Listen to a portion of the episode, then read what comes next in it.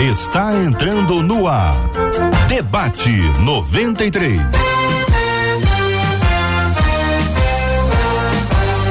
Realização 93 FM. Um oferecimento Pleno News. Notícias de verdade. Apresentação J.R. Vargas. Alô, meu irmão. Alô, minha irmã. Aqui fala J.R. Vargas, estamos de volta, minha gente. Começando aqui mais uma super edição do nosso debate 93 de hoje, nesta segunda-feira, dia 19 de dezembro de 2022. Que a bênção do Senhor repouse sobre a sua vida, sua casa, sua família, sobre todos os seus, em nome de Jesus. Deixa eu dar bom dia para os nossos queridos debatedores, acolhendo-os com muita alegria. A pastora Zaf Borba, seja bem-vindo ao debate 93 de hoje meu irmão. 93 não encontrei você. Pois é, meu amigo. dia, rapaz. Participei do debate ao vivo, mas hoje estou aqui de novo no meu escritório em Porto Alegre. É uma alegria rever vocês e todos nós presença abençoadora sempre aqui no Debate 93. Lamentei muito não poder estar aqui presencialmente, mas fiquei muito feliz de você poder estar conosco aqui nos estúdios. Virgínia Estevão. Bom dia, JR. Bom dia, debatedores, a todos os ouvintes. Uma benção estarmos aqui juntos. Graças a Deus, a presença do pastor Luciano Regis.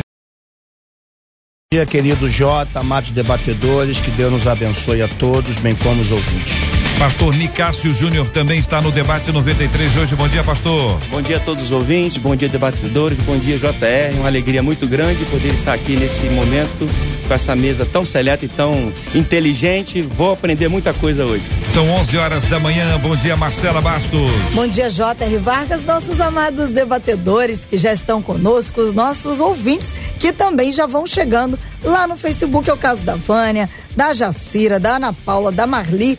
Elas já chegam já dizendo suas expectativas, que é de um debate de muito aprendizado. Facebook Rádio 93 101.3 FM. Avisa que o debate 93 começou. Compartilha do mesmo jeito que lá no nosso canal no YouTube você já chega, já dá aquela curtida nesse debate de hoje. Mas Marcelo ainda nem começou, mas eu tenho certeza que vai ser uma benção. E tudo que será liberado aqui vai servir de crescimento para você e para todo mundo que estiver ao alcance de ouvir o debate 93. Por isso a sua curtida é importante. Nosso canal 93 FM Gospel. E quando eu digo JR que as pessoas já ficam na expectativa aqui, ó, no WhatsApp, que é o 21 96803 8319, a Jane que é de engenheiro pedreiro, escreveu o seguinte: Bom dia, meus amados. Eu amo ouvir o debate. Eu aprendo muito com vocês. Deus fala comigo enquanto eu trabalho com os fones de ouvido e ligada no debate. Jane, que escreveu pra gente às 10 e 58 da manhã, na expectativa do debate 93. Jane, Jane, muito obrigado pelo seu carinho, pela sua audiência. Que Deus te abençoe grandemente, minha querida irmã Jane. Bom dia para você que anda aqui ligado no debate 93. Aliás, hoje o nosso WhatsApp vai ser muito importante em razão do tema que nós vamos estar conversando com os nossos queridos debatedores a partir de agora. Afinal de contas, um dos nossos ouvintes conta: prego, canto, toco em todas as minhas ministrações. As pessoas dizem que são muito abençoadas. Eu admiro muito a pessoa aqui, porque o pastor Luciano, olha só, prega, canta e ainda toca. Que maravilha. Isso é uma benção, Isso né? É uma coisa extraordinária. Eu que não toco nem canto, mal prego. é que sim, acho maravilhoso, coisa boa. É uma coisa boa, não é? Não é, pastor Nicasso? Maravilhoso. Não é, pastor Virgínia? É o sonho de todo Sem pastor, dúvida. né? Olha, o Azaf tá Imagina olhando tocar, ali. hein? É, Ai, que o- por exemplo, o Azaf, o Azaf prega. Prega ou não prega? Prega. O Canta Azaf toca. canta ou não canta? É muito. Canta ou não canta? O Azaf toca ou não toca? Muito. Toca. Pelo amor de Deus. Então o Azaf é a pessoa primeira que nós vamos perguntar sobre esse assunto. Afinal de contas, essa benção é muito grande. Agora escuta só. Olha o que que diz o, o nosso querido ouvinte. Realmente eu sei. Eu sei que Deus me usa. Só que enfrento grandes crises na área da sexualidade. Como enfrentar essas crises e manter a santidade na obra do Senhor? Ele não diz que tipo de crise. Não descreve aqui, não se aprofunda para dizer, e nem precisa. Porque crise na área da sexualidade a gente pode tratar esse aspecto na sua raiz, no que a Bíblia diz. Perguntas do nosso ouvinte: como enfrentar essas crises e manter a santidade na obra do Senhor? A gente vê um, uma questão que envolve sexualidade e santidade. De que forma o líder deve agir com crises como a ele vai para outro caminho, depois a gente vai seguir se der tempo. Sede de poder, sexualidade, relações familiares, verdades e mentiras e tantas outras coisas que, segundo ele, estão aqui afeitas à vida do líder e eu vou perguntar isso a vocês inicialmente.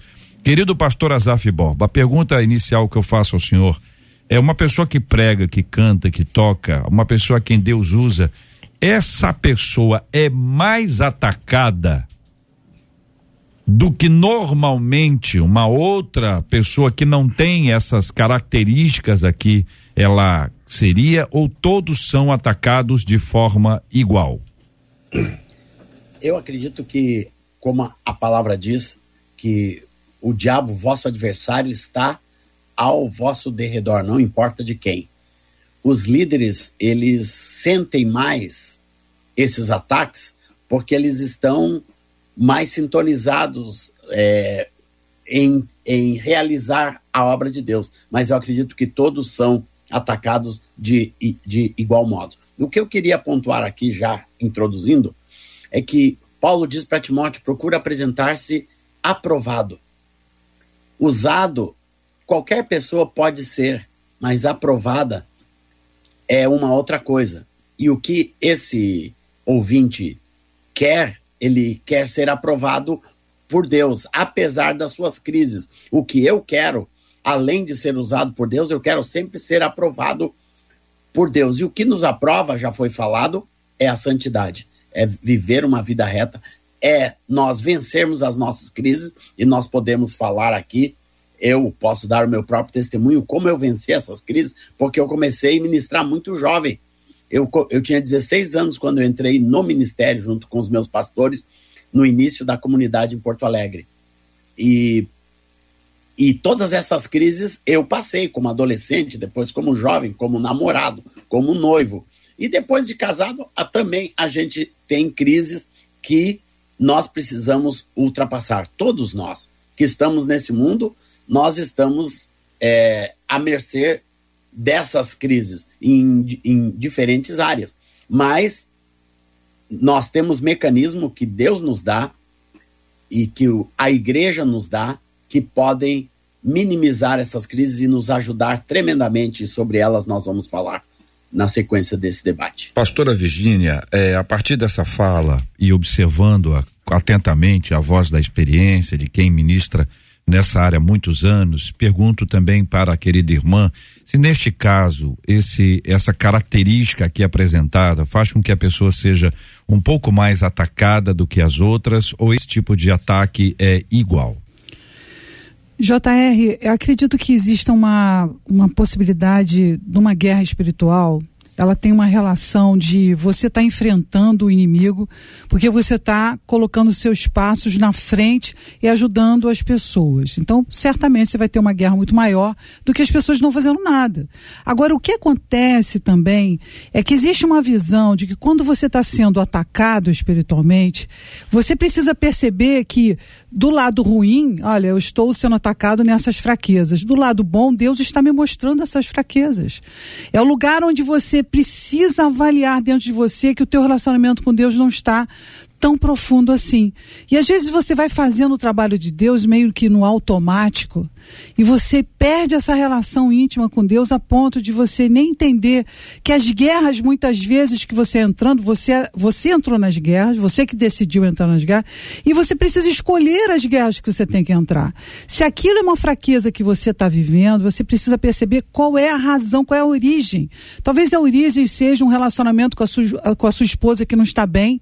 Você, tá, você, tá, você não está fraco nessa área sexual. É que a sua relação com a sua esposa não está boa. Então, a origem de tudo vai ser decifrada através da relação que você vai ter com o Espírito Santo. Então, me parece que é, o mais importante quando você vive uma crise é não olhar a crise nem a guerra, é olhar aonde você tem furos, aonde tem as brechas. E essas brechas, elas são oriundas do quê? Porque às vezes você está sempre combatendo o diabo, mas não sabe que muitas vezes você tem uma brecha no teu coração e uma situação que está atrás dessa situação. Ou seja, você fica o tempo todo tomando remédio por causa da dor de cabeça e não está prestando atenção na doença que está dentro de você. A gente precisa combater a doença e muitas vezes pode ser, no caso, me parece que é, principalmente relacionado a uma pessoa que é casada e tem questões sexuais, acho que tem muito a ver com a relação do casamento. A falta de comunicação, a falta de ser sincero. Isso faz você querer aquelas, aquela pessoa que está te dando mais carinho, te dando mais atenção. Você acaba, acaba querendo se, se aproximando dessas pessoas porque você é carente, você precisa de amor. Então as pessoas não veem que não é o diabo que tem o poder, é você que está dando elementos para o diabo por não ter intimidade com Deus e enxergar, eu preciso tratar meu casamento, meu casamento está doente. Hum, pastor Luciano Regis. Então, Jota, já foi falado aqui, e eu concordo, que o diabo ele não tem filho predileto, aliás, ele não tem ninguém predileto, ele quer destruir a todos, de igual forma.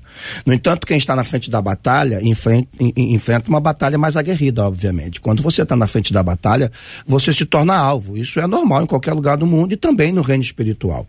No entanto, ele traz algo, e, e eu quero entrar aqui no que também já foi falado pela pastora Virgínia, é, sobre essa guerra de sexualidade. Quando ele fala uma guerra guerra de sexualidade, é, eu posso estar enganado, e espero até que esteja, é, ele, eu não vejo ele em um casamento. Eu vejo ele numa vida solitária. Eu não vejo ele nem com uma menina e nem com um menino. Eu vejo uma gama de coisas abertas que pode estar perturbando o juízo dele. E uma coisa eu preciso chamar a atenção aqui para que a gente também traga para o debate. Como é que eu posso ser um bom cantor, um bom ministro, um bom pregador, tudo aquilo que ele fala, e eu acredito que não estou é, é, desmerecendo em nada aqui. Mas se eu não estou bem, se eu não estou bem, os resultados das minhas ações também não serão. Eu não posso ministrar ou entregar aquilo que eu não tenho. Uma coisa é enfrentar a batalha, é enfrentar a guerra. Outra coisa é não sair da crise. Outra coisa é querer entregar para os outros, e nós vivemos numa geração assim numa geração que fala uma coisa e vive outra. Sem julgamento, mas eu preciso trazer isso aqui à tona, porque nós hoje vivemos o ápice da destruição, nós vivemos a guerra, a divisão, tá tudo aí acontecendo. Nós vivemos hoje num paradoxo maluco, numa divisão de pessoas dentro e fora das igrejas. Então, se eu sou um ministro, se eu toco, se eu canto, se eu prego, primeiro eu tenho que fazê-lo em mim.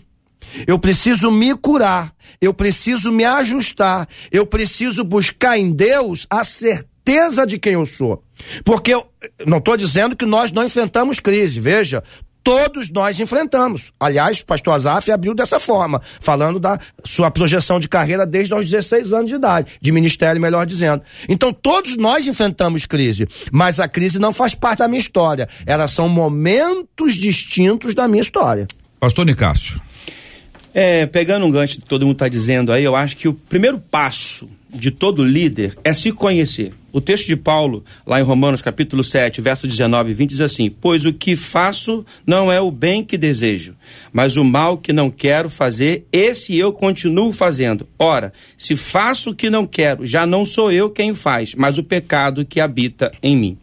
François Voltaire tem uma frase que eu acho muito interessante, diz assim: se você quer saber quem domina você, descubra quem, você, quem, quem está te corrigindo, quem está te criticando. Quando nós lemos a palavra de Deus, ela está constantemente nos confrontando e nos fazendo nos conhecer. É um, é um caminho que nós precisamos trilhar de nos conhecermos. Tem uma outra frase muito interessante, diz assim: se as três irmãs da graça são fé, esperança e amor, também podemos dizer que as três irmãs da carne são sexo, poder e dinheiro. Eu acho que nessa caminhada cristã, nós precisamos nos conhecer, nos reconhecer como pecadores. Não porque Deus estará nos julgando, não porque os nossos pecados não foram perdoados, mas porque nós precisamos ver o nosso, a nossa condição humana. E quando nós estamos nesse lugar de vigia, nós ficaremos mais atentos. Sim. E seremos mais honestos. Foi o que o pastor Luciano acabou de dizer. A palavra de Deus, ela precisa nos confrontar. E o que o próprio apóstolo Paulo escreveu aqui aos Romanos está nos dizendo, né? É aquilo que eu quero fazer de bem, isso eu não faço. Essa guerra humana, ela sempre vai existir. E cada período da nossa vida, como disse o, o pastor Azaf Borba, é, nós vamos enfrentar batalhas nós vamos enfrentar guerras. Sim. Se você é um jogador de futebol, você vai enfrentar uma batalha num nível. Se você é um pastor, você vai enfrentar uma batalha num nível de uma pequena igreja, de uma grande igreja, mas você vai enfrentar a batalha. O que você precisa é estar constantemente consciente é da sua fraqueza, da sua necessidade de dependência e de, de direção do Espírito Santo de Deus. Eu acredito, para encerrar, nesse momento, que o que nós precisamos como pastores é preparar essa futura liderança para lidar com essas questões espirituais. Nós vamos enfrentar batalhas e, e, e Jesus nunca, nunca disse algo diferente. Nós precisamos estar atento. Você precisa se conhecer. Qual é o meu ponto fraco? O que, que eu preciso deixar de lado? De quem eu preciso me afastar? De quem eu preciso me afastar? De que ambiente eu preciso me afastar? E quando nós conhecemos isso, nós vamos vencer não por nossa capacidade, mas pelo poder do Espírito Santo de Deus. Dentro dessa reflexão inicial, queridos e amados debatedores, nossos ouvintes, a gente tem aqui a seguinte palavra do, do nosso ouvinte: realmente sei que Deus me usa. Só que enfrento grandes crises. Essas coisas não estão associadas Quanto mais Deus usa uma pessoa, mais crise esse indivíduo passa. Essa crise não é uma questão normal. E eu trago isso aqui para o dia a dia. Vou, vou deixar só o negócio de pastor para lá, liderança para lá, porque o dia a dia é aquela coisa do, do momento que as pessoas estão vivendo, são crentes em Jesus, estão no seu trabalho, estão terminando suas, suas escolas, universidades agora, o final de ano, final de ano está, está aqui diante de nós, e são várias as lutas, mas a nossa questão aqui é sexualidade, tá? O nosso problema inicial, a sexualidade, depois a gente vai para outros pontos, mas como, como a pessoa deve trabalhar a sua vida espiritual para que ela tenha uma sexualidade sadia? Sadia. Sexualidade todo mundo tem, sadia, honesta, justa, eh, diante de Deus, bíblica, à luz do dia, sem qualquer tipo de outra influência que seja negativa, que vá produzir eh, eh, terríveis consequências para a pessoa. Tem gente acompanhando a gente agora que pode estar tá vivendo uma luta. A pessoa está num relacionamento Isso. e está de olho num, numa coisa fora desse relacionamento. Tem gente Sim. solteiro solteira sendo assediado, Exato. sendo assediada ou assim com o coração voltado. Tem, então é, existe uma mistura de sentimentos, de sensações, de circunstâncias que estão aí, também. Né? carências diversas que a gente precisa agora dar uma ajustada. Você sabe que esse mundo esse mundo tá aí, tá colocando as pessoas todas para fora. Quanto menos roupa usa, melhor. Quanto mais isso faz, melhor. Então existe uma campanha pela exposição do corpo, que é uma coisa impressionante, que a gente Verdade. nunca viu. Porque antes era um grupo pequeno, hoje é na rede. E a imaginação também, né? Do Entendeu? Então isso gera o processo da imaginação. imaginação. Então, como ter uma sexualidade sadia? À luz da Bíblia. É, eu gostaria de trazer, né, é, JR, primeiro você não se comunicar com as obras infrutuosas, né?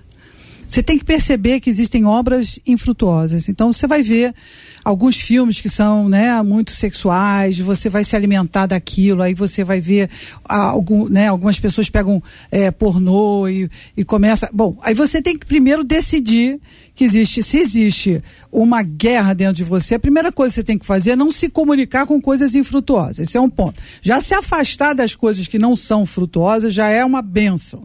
Mas a grande questão aqui é que quando você está lidando com um sentimento, é muito difícil você é, a linha vai se fechar esse é, sentimento dentro de uma caixa e simplesmente falar que não, eu vou conseguir lidar com isso apesar da minha carência, apesar da minha dor, apesar do que eu estou vivendo. Isso os jovens vivem e talvez essa pessoa que tem escrito tenha uma namorada e também está vivendo esse processo com outras pessoas que estão em volta dele. Está sendo difícil lidar com as mulheres que estão é, de repente fazendo com que ele queira ficar com elas e como é que fica essa traição? Como é que fica essas pessoas querem ter sexo e a minha namorada não? Eu também tenho que que respeitar. Então, às vezes, a guerra é muito relacionada a, a uma experiência, uma vivência de você se comunicar.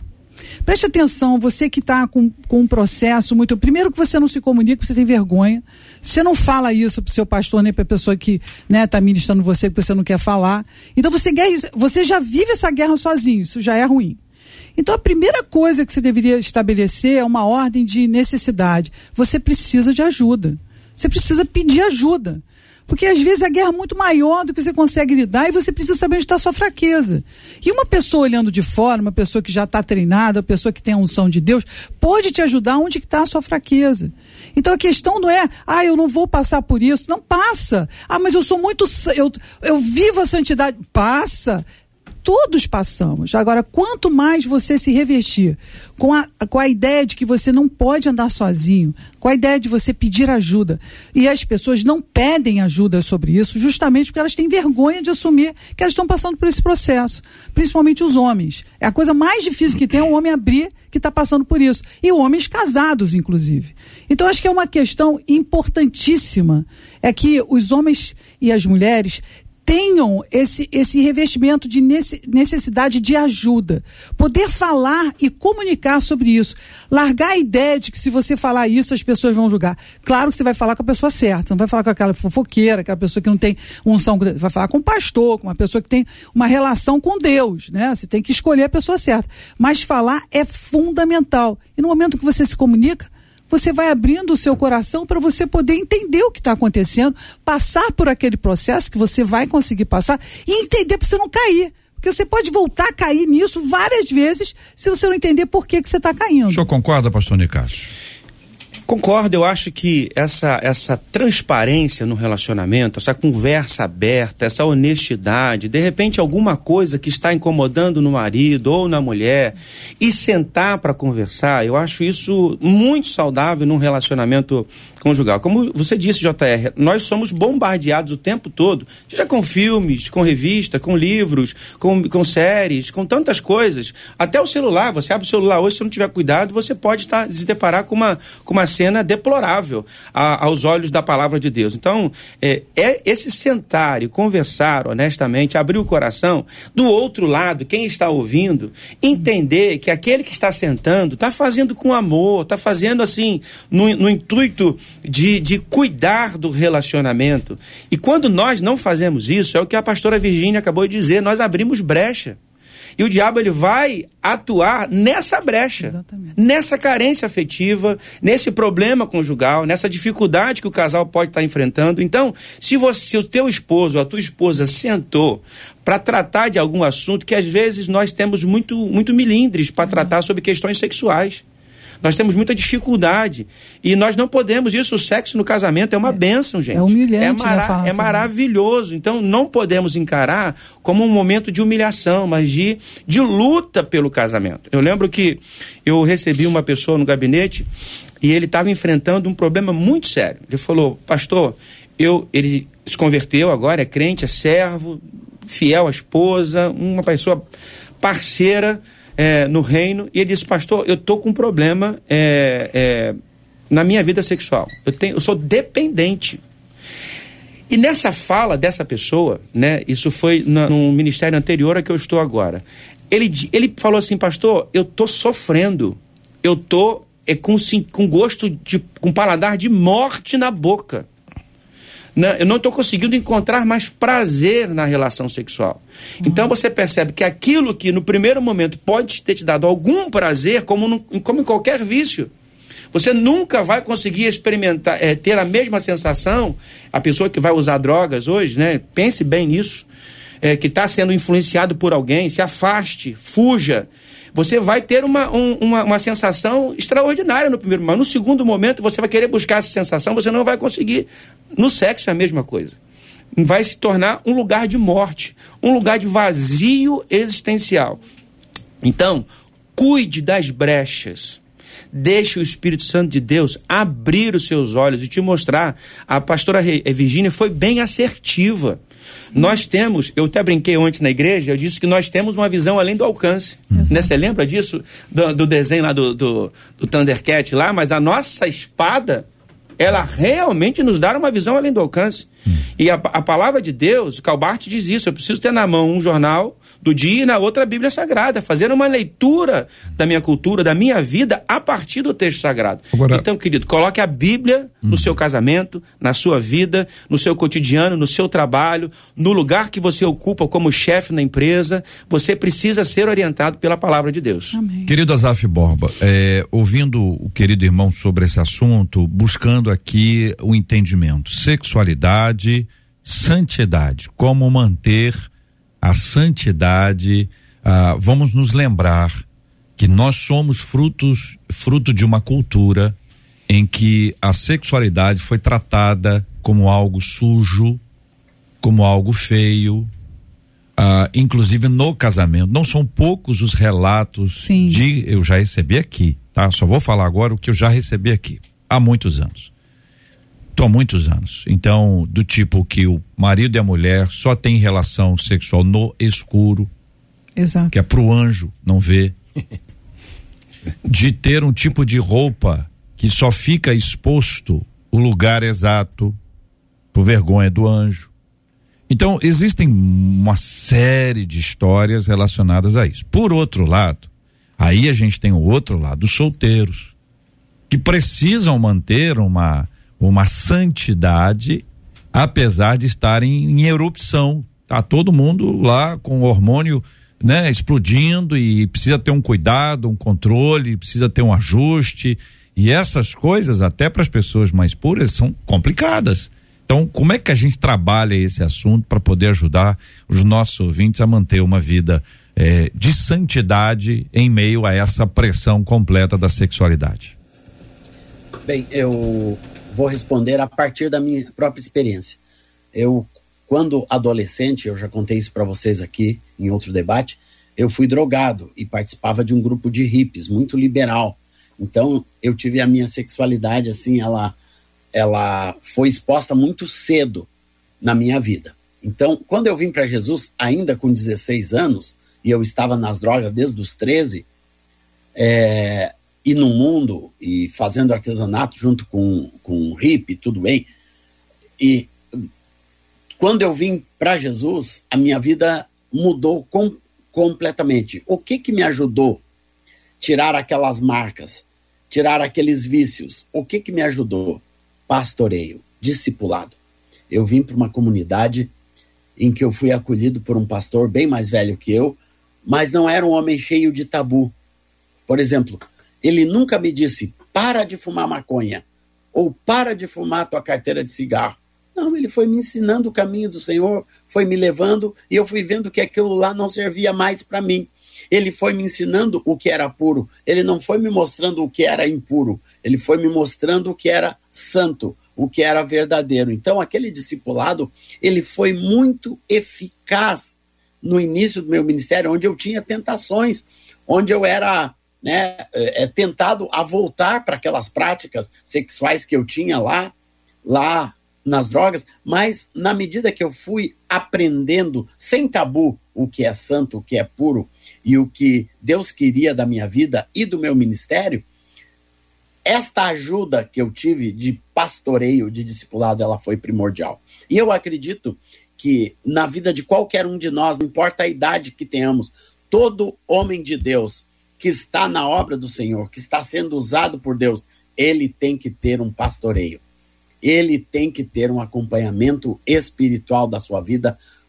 O, quanto, quão mais transparente for esse acompanhamento, mais eficaz vai ser em tirar essas tentações, em te desafiar corretamente a viver uma vida reta, santa e pura diante de Deus. Foi isso que me ajudou, essa foi a chave. O discipulado que eu tive na minha vida como jovem, depois como noivo comprometido, depois como casado, depois como pai, e no decorrer da minha vida, eu fui discipulado pelo meu pastor, irmãos, 48 anos, até ele morrer, com o mesmo pastor, com os mesmos pastores que me ganharam para Jesus, eles me discipularam até o ano passado, quando, quando partiu para o Senhor, com 92 anos. Eu fui acompanhado toda a minha vida, todo o meu ministério. Por isso que eu acredito que a minha vida foi todo esse tempo sem, sem nenhum BO mais, mais, mais profundo. Ob, obviamente, coisas aconteceram, como o ouvinte falou, crises acontecem, mas não crises de destruição, crises de tentação. Você não pode levar as suas crises para o altar. Você tem que, se for tentado, ou se mesmo cair em algum pecado, você não pode levar isso para o seu ministério. Isso tem que ficar no arrependimento, confissão, perdão e restituição. Tem que ficar nessa base para você ser totalmente liberto e o seu ministério ser sempre puro, limpo e santo. Pastor Luciano. Então, na minha fala inicial, eu fiz questão de abrir é, exatamente por causa disso, para a gente entender. Porque o que mais destrói o ser humano, independente de religião, independente de cristianismo, são duas coisas básicas: sexualidade e poder. E a sexualidade encabeça isso. A, a, o, o, o desejo sexual destrói famílias, destrói ministérios, destrói governo, destrói empresa, destrói tudo.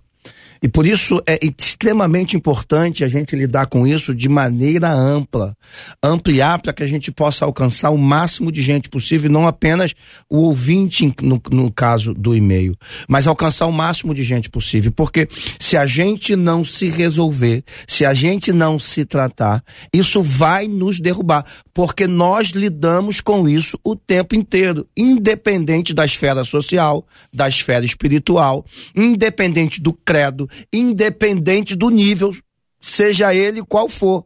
Então, se a gente não aprender a lidar com isso, como já foi falado aqui pelos pastores que me antecederam, nós teremos sérios problemas. Porque nós somos tentados por aquilo que a gente deseja, e não o contrário.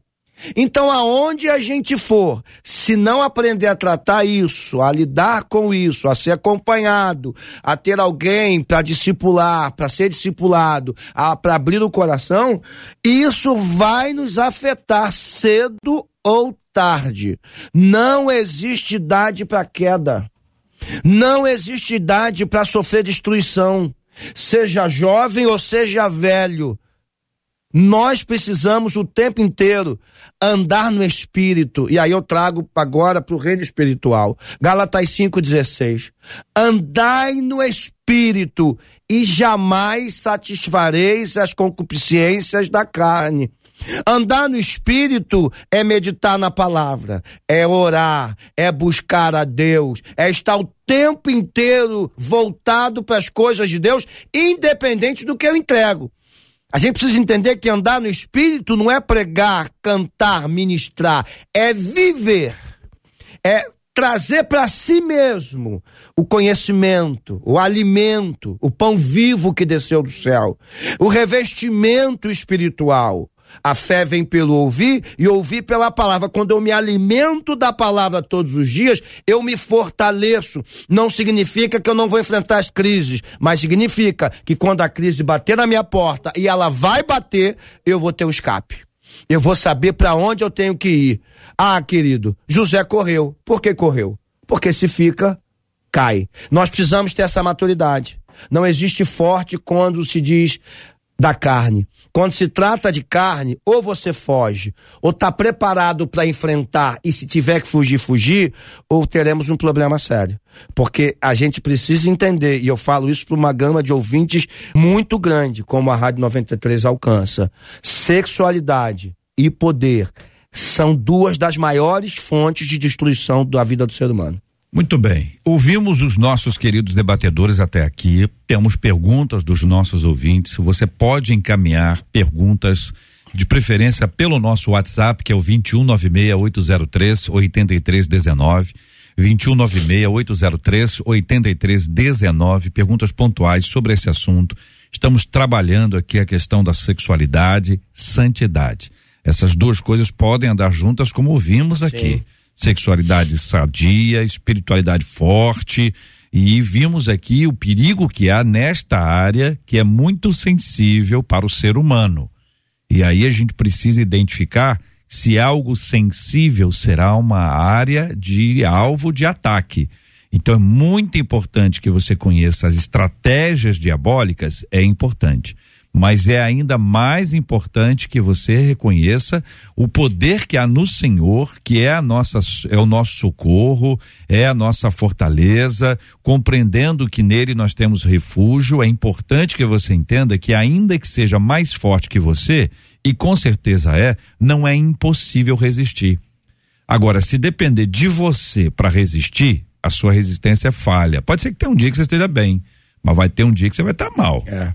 Agora, quando você tem a resistência que é divina, Deus agindo em você, aí você vai conseguir reverter esse quadro. Vamos ouvir as nossas perguntas dos nossos ouvintes, Marcela? Então vamos lá, vamos, porque os nossos ouvintes estão acompanhando cada linha de raciocínio levantada e eles trazem suas opiniões, suas histórias e algumas perguntas. Uma das nossas ouvintes, logo no início, quando vocês falaram sobre a questão da liderança, ela disse assim: Eu realmente acredito que o líder é mais atacado, porque quando erra, toda a comunidade é afetada. E aí ela questiona: estaria errado em pensar nisso ou não? Ao longo de uma outra reflexão de vocês, o Valdir disse assim: é, a gente precisa estar atento, porque o diabo geralmente chega com a voz bem maciazinha e quando a gente vê, a gente já está enredado. No YouTube, um outro ouvinte disse assim: na verdade, eu acho que nos tempos de hoje, nós estamos flertando cada vez mais com as coisas que nos fazem mal. Depois que inventaram o tal do nada a ver, diz ele, temos caminhado muito perto do pecado, disse o cristiano. Um outro ouvinte, uma outra ouvinte, a Valdinete, ela disse assim, quando o pastor Azaf falou que tinha sido pastoreado. Aí foi interessante que dois ouvintes na mesma hora, um pelo WhatsApp disse assim, que bênção que o pastor Azaf teve de ter sido pastoreado, de ter encontrado um pastor que o pastoreasse. Já a Valdinete disse assim: ah, o problema é que os crentes de hoje não querem ser pastoreados. Um agradecendo a disponibilidade do pastoreio e a outra levantando a questão de que a maior parte dos cristãos hoje, na opinião dela, não querem ser pastoreados. E muitos por aqui, JR, confessando que estão passando por essa questão específica de problema na sexualidade. Então, há solteiros que perguntam de fato como podem vencer isso há casados, há um caso aqui de uma ouvinte que diz assim: bom, e quando não há acordo entre o casal nessa área sexual que o JR levantou, ela diz: eu tenho X anos de casamento, são muitos, tá, gente? São poucos, não. Não houve acordo entre nós, aí ela dizia há pouco tempo, há pouco tempo, pouco tempo, do há pouco tempo mesmo. Ela diz: eu acabei caindo em tentação e traí o meu marido, na visão dela, segundo ela, porque não entrou em acordo nesta área com o esposo. A gente pode arrumar justificativa para tudo. Né? A vida é feita de assim, a gente está acostumado, desde Adão e Eva, um negócio, ah, mas também para né? né? ninguém não está na Bíblia, não está escrito na Bíblia, mas eu não duvido tenha passado pela cabeça de alguém, mas também essa árvore aí no meio do caminho. É. Por que que não escondeu essa é. árvore? Tão bonito, Quantas né? pessoas Tão acham hoje? É, é mas por que que não botou uns anjos ali? Esse anjo, ó, esse anjo que está agora lá, que a gente não pode mais entrar, por que, que ele não estava ao redor da.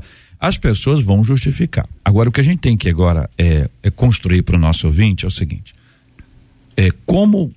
Quais são as, as dicas que vocês dão? E aí, cada um pode dar duas, três dicas para poder ajudar, aquela coisa assim prática. Tá certo? Porque que é pecado, o pecado. As pessoas sabem o que é pecado. É claro. Mas, ah, não, eu não sabia que era pecado. Mas tem quantos anos, mano? Hein? Nasceu quando? Hoje em dia, o pecado, ele é claro. Qualquer coisa que te afaste de Deus, pecado. Que entristece a Deus, pecado. Que contraria a palavra do Senhor, pecado. A gente precisa compreender essa realidade e, e enfrentar o pecado como pecado. O pecado não é um erro. O pecado não é um descuido. O pecado não é um equívoco. O pecado é pecado. A gente dá nome, quer dar nomes diferentes ao pecado até de uma forma de amenizar a nossa culpa. Uhum. Então começa, não, foi um equívoco. Não foi dolo. É, não foi dolo. Dolo é a vontade não é, foi direcionada, ilícita não de foi obter um... Aliás, eu não tenho culpa, entendeu? Exato. Aquela árvore estava ali no meio, a culpa não é minha, a culpa é de quem botou a árvore ali no meio. Então, quais são as sugestões que vocês podem apresentar como que num aconselhamento? Por isso, assim, eu preciso que vocês entendam que nós somos quatro, vocês são quatro, né? Com aquela objetividade importante até para o ouvinte poder captar uh, com, a, com a estratégia de, de didática uh, necessária para que todo mundo possa acompanhar. A senhora quer começar, pastor? Eu queria. Por favor. Eu queria. é porque eu, eu faço isso 24 horas por dia. Eu senti. Eu, eu sou apaixonada por isso. Você percebeu, né? Eu, ah, eu sou assim, eu preciso falar. Primeiro que eu queria trazer a, a imaginação. No caso, por exemplo, as mulheres, vou falar dos homens primeiro, que é a imaginação. Eles são desde pequeno com revistas e tal, e pornografia. Então, na, na, na área deles, a imaginação é o ambiente onde o diabo ataca muito, porque ele sai da, da, do ato sexual, casado ou não casado, ele, ele sai do ato é, sexual e ele passa a ser dominado pela imaginação daquilo que ele viu a origem dele alimentou, então ele acha que a sexualidade dele, o orgasmo, ele só vai conseguir se ele passar por aquele processo que ele viu na revista. Em relação às mulheres, é o contrário. Elas têm a tendência a é, fingir que elas não necessitam né, terem é, é, desejo e nem alegria no ato sexual, nem orgasmo. E isso faz com que elas se anulem na, na, na relação é, com seus maridos, porque elas não querem falar, porque elas sentem que no momento em que elas começam a falar sobre isso, elas vão dar a ideia para eles de que ela não tem prazer, ou que é muito difícil, ou elas simplesmente se anulam. E o que, que acontece com as solteiras? As solteiras já pensam: olha, se eu não tiver sexo com esse homem, ele não vai querer ficar comigo. Porque todo mundo está tendo sexo com, com, esse, com esse homem. Então, eu vou dar para ele o que ele precisa, porque senão ele vai ficar comigo. E o que os solteiros pensam? Bom, os solteiros pensam, bom, eu preciso ter eu preciso ter experiência, eu preciso conhecer outras mulheres, eu preciso ter experiência. Então, de alguma forma, se ele não atuar em, em, em ter sexo com aquela mulher, o que, que vai, ela vai pensar de mim? Bom, dentro dessa toda visão, eu gostaria que todo mundo pudesse entender que é muito importante você ver a origem da sua sexualidade. Às vezes você não consegue perceber, mas você, qual foi a origem da sua sexualidade? Se você alimentou a sua eh, sexualidade com vários é, elementos do mundo, então o seu prazer está no mundo. Então preste atenção nisso. Você precisa prestar atenção no que você está pensando. Se você é casado, preste atenção que você vai fazer sexo com o esposo, esposa. Preste atenção que você vai fazer sexo com seu marido, porque talvez o seu pensamento não esteja nele. Ei, marido, talvez o seu pensamento esteja nela. E o que é o, o fator importante? É que a, a relação de um casal, é, seja ele qual for, precisa ser conversado. Olha, eu gosto mais disso, eu gosto mais daquilo. Isso é um tabu tão terrível que a esposa fica com o marido anos e nunca diz para ele aonde ela sente prazer. Se você não souber, vamos descobrir. Vocês dois têm capacidade para descobrir. Mas o que vocês não podem fazer é não falar. É Exatamente. simplesmente ele procurar uma prostituta, como eu vejo a maioria dos homens, procurar um prostituto que aí vai lá fazer o que ele quer, quer dizer, paga e faz, já sabe o que ele gosta. Então, mas não, ela pode ser a grande mulher, a grande descoberta. Se eu tenho intimidade com você, eu vou chegar para você, eu vou perguntar, amor, o que, que você gosta? O que, que eu posso fazer para te dar prazer? Isso é a responsabilidade de um homem e também de uma mulher. Do homem falar, porque é uma coisa meio tabu, não quero falar, mas por que não se descobrir? Se você finalmente se casou, se você finalmente tem essa relação íntima, por que, que você não pode se comunicar sobre isso? aí vem aquele tabu também, que a pessoa é melhor não falar, porque que vão pensar de mim, que, e assim fica. Então, queria só, esse é o resumo hum. que eu hum. queria falar. Deixa eu ver se eu entendi. É, o que ocupa o pensamento, isso pode conduzir a pessoa à imaginação, é, aquilo que ela assiste, aquilo que ela lê, aquilo que ela conversa, Perfeito. ocupa a mente dela e isso pode prejudicar o relacionamento. Segundo, conversar sobre o gosto de cada um, ajustando aquilo ali. É cada uma dessas duas falas aqui abre janelas. Tá? Eu não vou abri-las agora, vou ouvi-los inicialmente. Pastor Nicásio, o senhor pode conduzir? Então, é, eu queria dar uma, fazer um, um, ponto aqui que o pastor Azaf Borba disse, para nós como pastores. Ele foi muito bem recebido. É, nós, como igreja, às vezes nós estamos criticando demais, nós não estamos acolhendo. Nós precisamos mostrar para essa pessoa o que é viver uma vida em santidade pregar para ela a palavra, porque a palavra é que liberta. É. A palavra que traz cura, é o Espírito Santo que vai limpar, não é, não são as doutrinas de uma igreja.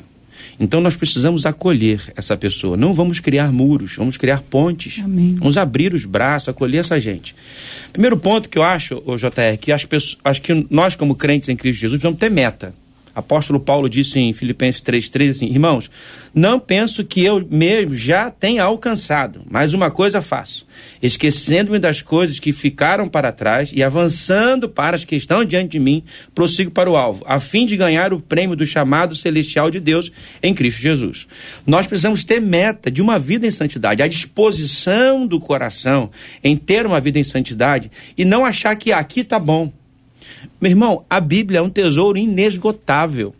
A experiência com Deus é sempre algo novo, então nunca vai estar tá bom. Você precisa sempre crescer, amadurecer espiritualmente. Tenha metas para crescer espiritualmente.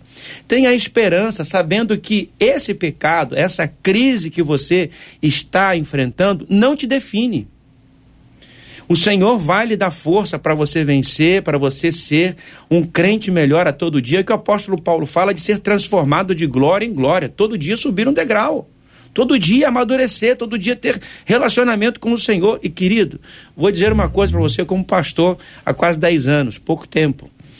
Mas o que nós lemos na palavra é maravilhoso, o que nós oramos é maravilhoso, mas quando nós nos entregamos de corpo e alma, não seja um ministério pastoral, na vida, no relacionamento com Deus, você experimenta coisa que é inexplicável, que é indizível, que está para além da ordem da palavra. Então, experimente, lance-se nos braços do Pai para ter uma vida é, é, de, de santidade, de fidelidade ao Senhor. Então, o pecado que está de perto aí, te rodeando, está te atrapalhando, ele não te define. Seja intenso. Seja intenso. Busque a presença do Senhor diariamente. Sabemos que o Senhor é Ele que sonda o nosso coração. Ele que vai cuidar da nossa vida. Então, seja intenso no relacionamento com o Senhor. Seja fiel a Ele, tenha, tenha paixão naquilo que você está fazendo no reino. Não faça por obrigação. Os moráveis nos ensinavam muito isso, nos ensinaram muito isso. Tenha domínio próprio. A pastora Regina falou, Virgínia falou disso. Nós precisamos nos conhecer para aprender a ter cuidado de nós mesmos. Quem sou eu? Conheça-te a ti mesmo. É antiga, é velha essa frase, né? Do, do, dos filósofos gregos lá, mas nós precisamos nos conhecer. Então, nós temos três áreas aqui que o senhor, o senhor trouxe. Primeiro, a igreja deve acolher e compartilhar o evangelho. Segundo, a igreja precisa ter meta eh, de crescimento. A pessoa precisa a ter pessoa. metas de crescimento espiritual. Terceiro, a pessoa precisa se conhecer. Saber seus pontos fracos, seus pontos fortes, seja lá o que for. Isso aí. Pastor Azaf Borba, e o senhor, quais são as suas orientações? Eu já dei a primeira e mais importante aqui. Ó. Tenha um pastor na sua vida. Tenha alguém que cuide de você Tenha alguém que você tem confiança para abrir a sua vida. Esse ambiente de confissão é respiração espiritual, é vida longa de ministério. Uma pessoa que guarda, esconde os seus pecados, ele vai se destruindo por dentro. Ele leva a acusação do inimigo para o púlpito. Ele leva para o seu trabalho, para o seu louvor, para o seu cântico quando ele confessa, ele fica livre daquilo. Quando ele ora com alguém, deixando a carga do pecado, ele é liberto. Para mim, essa, esse é o conselho mais importante que eu posso dar para quem sente é, essas, para quem tem essas crises, né, na sua vida. Porque tentação é uma coisa, crise fruto do pecado é outra. A gente tem que discernir muito bem isso em qualquer idade.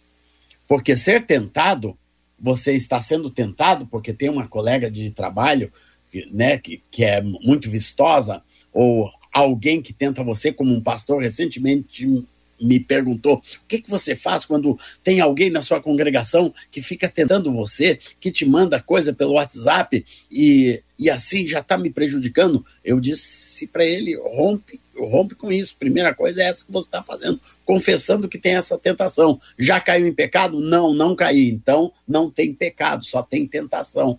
A crise acontece quando a pessoa cai em pecado. Tentação não é crise, minha gente.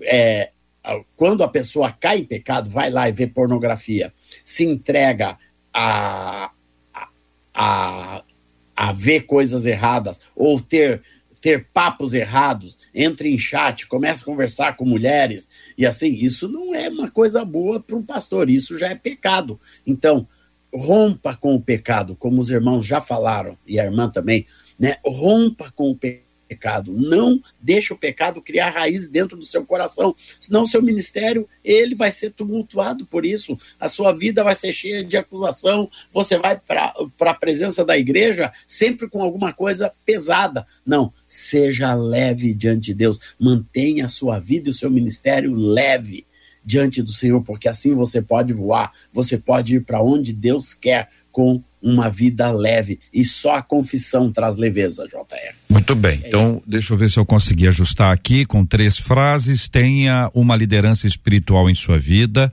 Aprenda a distinguir tentação da crise e rompa com o pecado. São três itens, três pontos assinalados pelo pastor Azaf Borba.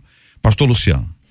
Então, como eu já falei em Galatas 5,16, é, andar no Espírito, né? Eu quero trazer também Efésios 6, o conselho de, do apóstolo Paulo. Fortalecei-vos no Senhor e na força do seu poder. Interessante que ele pega esse fortalecimento como uma, armadura espiritual. Então, é, é você está pronto para enfrentar qualquer coisa em Deus, porque sem mim nada podeis fazer, disse o Senhor. Somente em Deus a gente consegue vencer as coisas. Então, busque a Deus com toda a tua força e com todo o teu entendimento. Segunda coisa, o que nos derruba é o que alimenta a nossa alma. E a forma mais rápida de alimentar a nossa alma é pelo que a gente vê e pelo que a gente ouve. Então, se aquilo que você está vendo e se aquilo que você está ouvindo tá te derrubando, tá te colocando em crise ou tá pronto para te derrubar, corta essa visão. Corta essa audição. Se te furar os olhos, te fará entrar no reino de Deus, entre no, reino de Deus cego. É claro que isso é figurado, em nome de Jesus. Pelo amor de Deus. né? Eu estou simplificando aqui os conselhos do Senhor Jesus. Então preste atenção, porque é muito melhor você cortar uma visão do que essa visão alimentar a tua alma e ela cortar a tua ligação com Deus, cortar a tua vida em Deus e destruir tudo aquilo. Então a gente precisa se alimentar em Deus. E a gente precisa cortar da nossa vida aquilo que alimenta de maneira ruim a nossa alma nessa área. Não só nessa área de sexualidade mas em tudo aquilo que derruba, que nos destrói, que nos afasta de uma vida equilibrada. Então entenda isso, busque a Deus, porque sem mim nada podeis fazer, disse o Senhor. Segundo, se aquilo que você vê, se aquilo que você ouve está destruindo você, corta. Em nome de Jesus. Eu busquei aqui o primeiro ponto, que o senhor tinha dito anteriormente, andar no Espírito, seja fortalecido por ele, busque a Deus com tudo, Sim. com tudo, intensamente. E corte a tudo aquilo que te afasta do Senhor. São três lições, eu vou repetir todas elas aqui para que os nossos ouvintes possam anotar, se alguém quiser anotar. Uh, grava, gente. Tá no YouTube, né? É. Também, é só não conseguir. É, se quiser anotar, anote. Eu vou, vou dizer aqui é, claramente para todos. E vai estar tá disponível naturalmente no canal do YouTube da 93 FM Estamos transmitindo aqui agora, vou dar crédito a cada um dos debatedores. A pastora Virgínia disse o que ocupa o seu pensamento é muito importante nisso. Você precisa cuidar. Pense no que você tem pensado. Converse sobre gostos pessoais com seu cônjuge. Vocês precisam ter um acordo. É preciso que haja uma afinidade, uma intimidade que seja boa para os dois. Não cogite a hipótese de não tratar claramente sobre esses assuntos. Veja, gente, não tratar não significa que o problema não existe. Ah, o pastor Nicásio disse a igreja deve acolher e compartilhar o evangelho. No acolhimento é que você precisa estar aberto para receber a pessoa para que ela possa se abrir. E aí o acolhimento não quer dizer que você concorde com ela.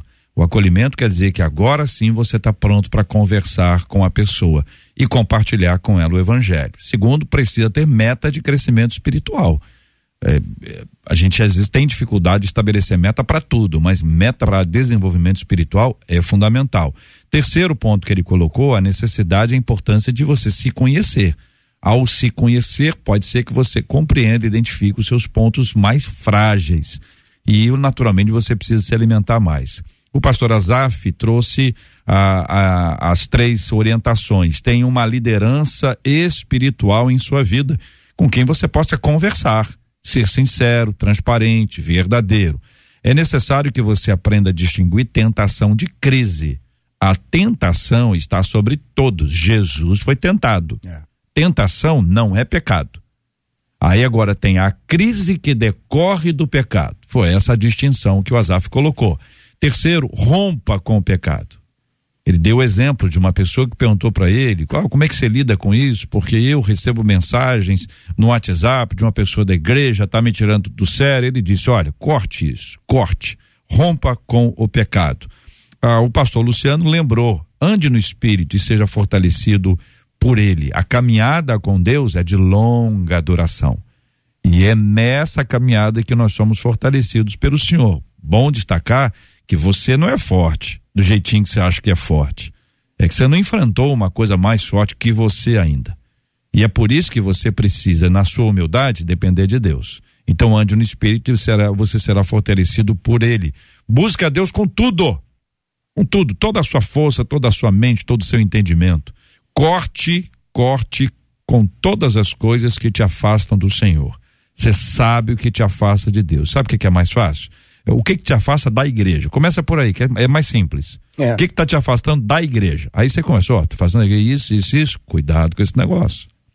Cuidado, também ser equilibrado, tá bom? Tem gente que quer ir à igreja todo dia e não é bem assim. Esse ativismo, às vezes, ele esconde um problema maior. E é fundamental que você saiba distinguir. Eu quero agradecer aos quatro queridos debatedores pela fala de cada um deles trazendo para todos nós da 93 esse esclarecimento em especial para o nosso amado ouvinte. Este é o debate 93 com J.R. Vargas. Muito bem, Marcela Bastos, nós temos aqui que anunciar algo precioso aqui para os nossos queridos ouvintes. O Casamento dos Sonhos da 93, edição 2023. Daqui a pouquinho, Azaf, eu vou perguntar, querido Azaf Borba, a sua opinião sobre uma polêmica. Eu até mencionei você aqui na sexta-feira, quando entrou aqui uma discussão sobre a letra da música O Nosso General é Cristo. O negócio do Alvo mais que, que a neve, eu quero a sua opinião. Alvo mais que a neve, eu fiquei bravo. Agora, o General é Cristo, olha, eu eu tive que respirar algumas vezes aqui, é, me emocionei, é encrenca. Mas vamos lá, pera aí, Azaf, segura aí.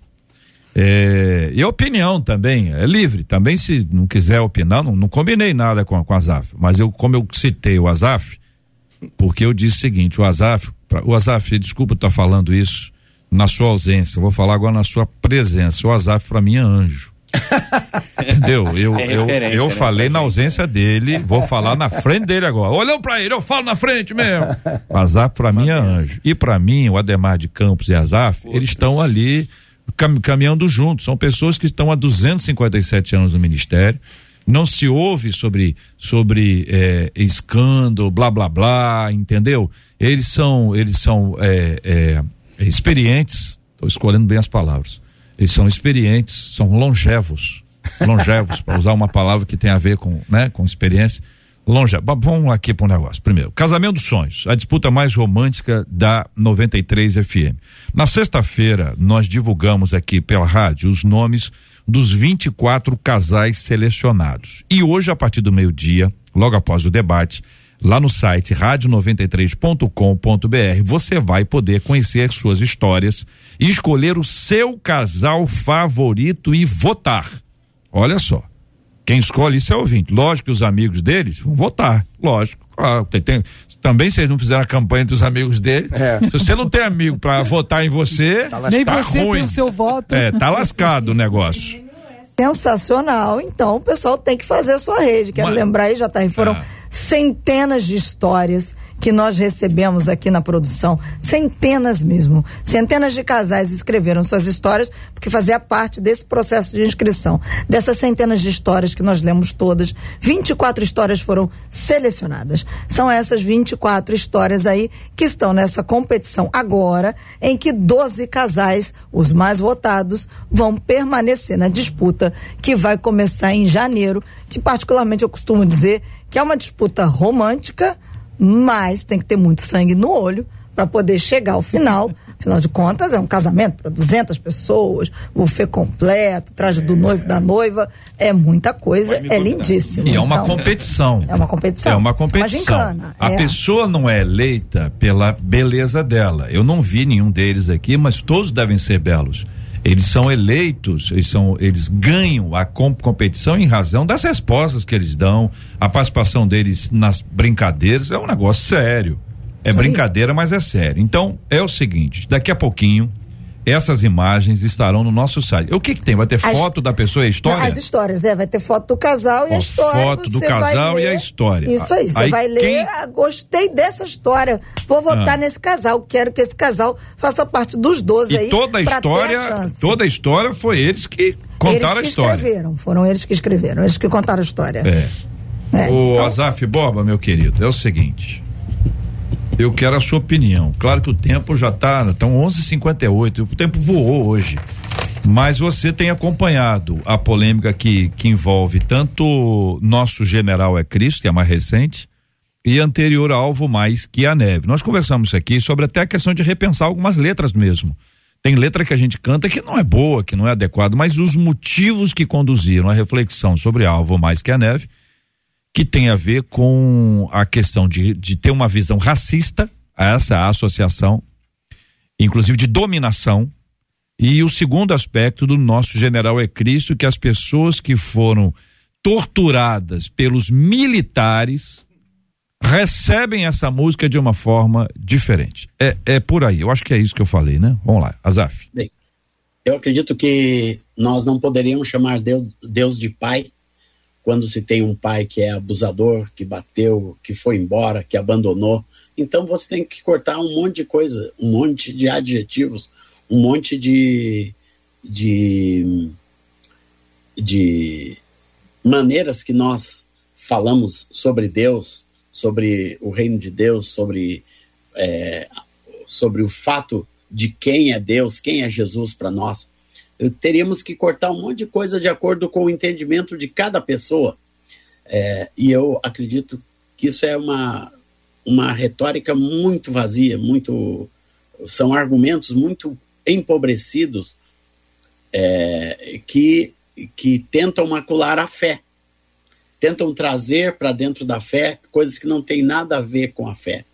Assim, eh, se eu quiser terminar com, com o racismo, não é terminar fala, falando sobre papel branco, sobre carta branca, sobre neve ou sobre coisas claras. Não é assim que se termina com, com o racismo. Existe toda uma semiótica social que envolve cores de todas as maneiras.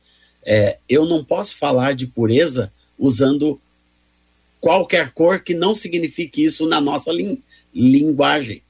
Tem coisas que na nossa sociedade, na maneira que nós entendemos, desde criança, que elas têm significados. E neve e pureza é uma delas. E chamar Jesus de general não tem nenhum problema, ou de coronel, ou seja lá de que autoridade for, ou de capitão. É, igual parar de cantar essa mesma música porque ela fala em Messias, porque um dos. Porque algumas pessoas não, não gostam que um dos.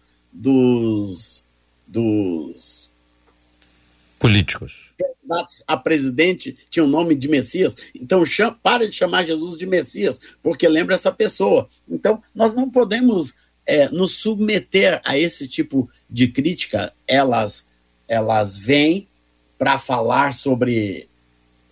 Para trazer mais visibilidade para quem falou. Que, para mim, nenhuma das duas pessoas que falaram sobre isso são referência para coisa alguma. Porque quando a gente olha para a vida das, das, das duas, uma delas, que trouxe uma dessas críticas, casou com três mulheres brancas, né? E, e casou com três mulheres brancas. Os dois não têm uma vida familiar é, respeitável é, para ficar trazendo esse tipo de crítica e esse tipo de peso. Eu não reconheço nenhuma das pessoas como referencial para absolutamente nada. Muito bem. clareza, franqueza, transparência do meu querido Azaf Borba, que está na prateleira de cima e que para mim é um anjo. Em homenagem a ele.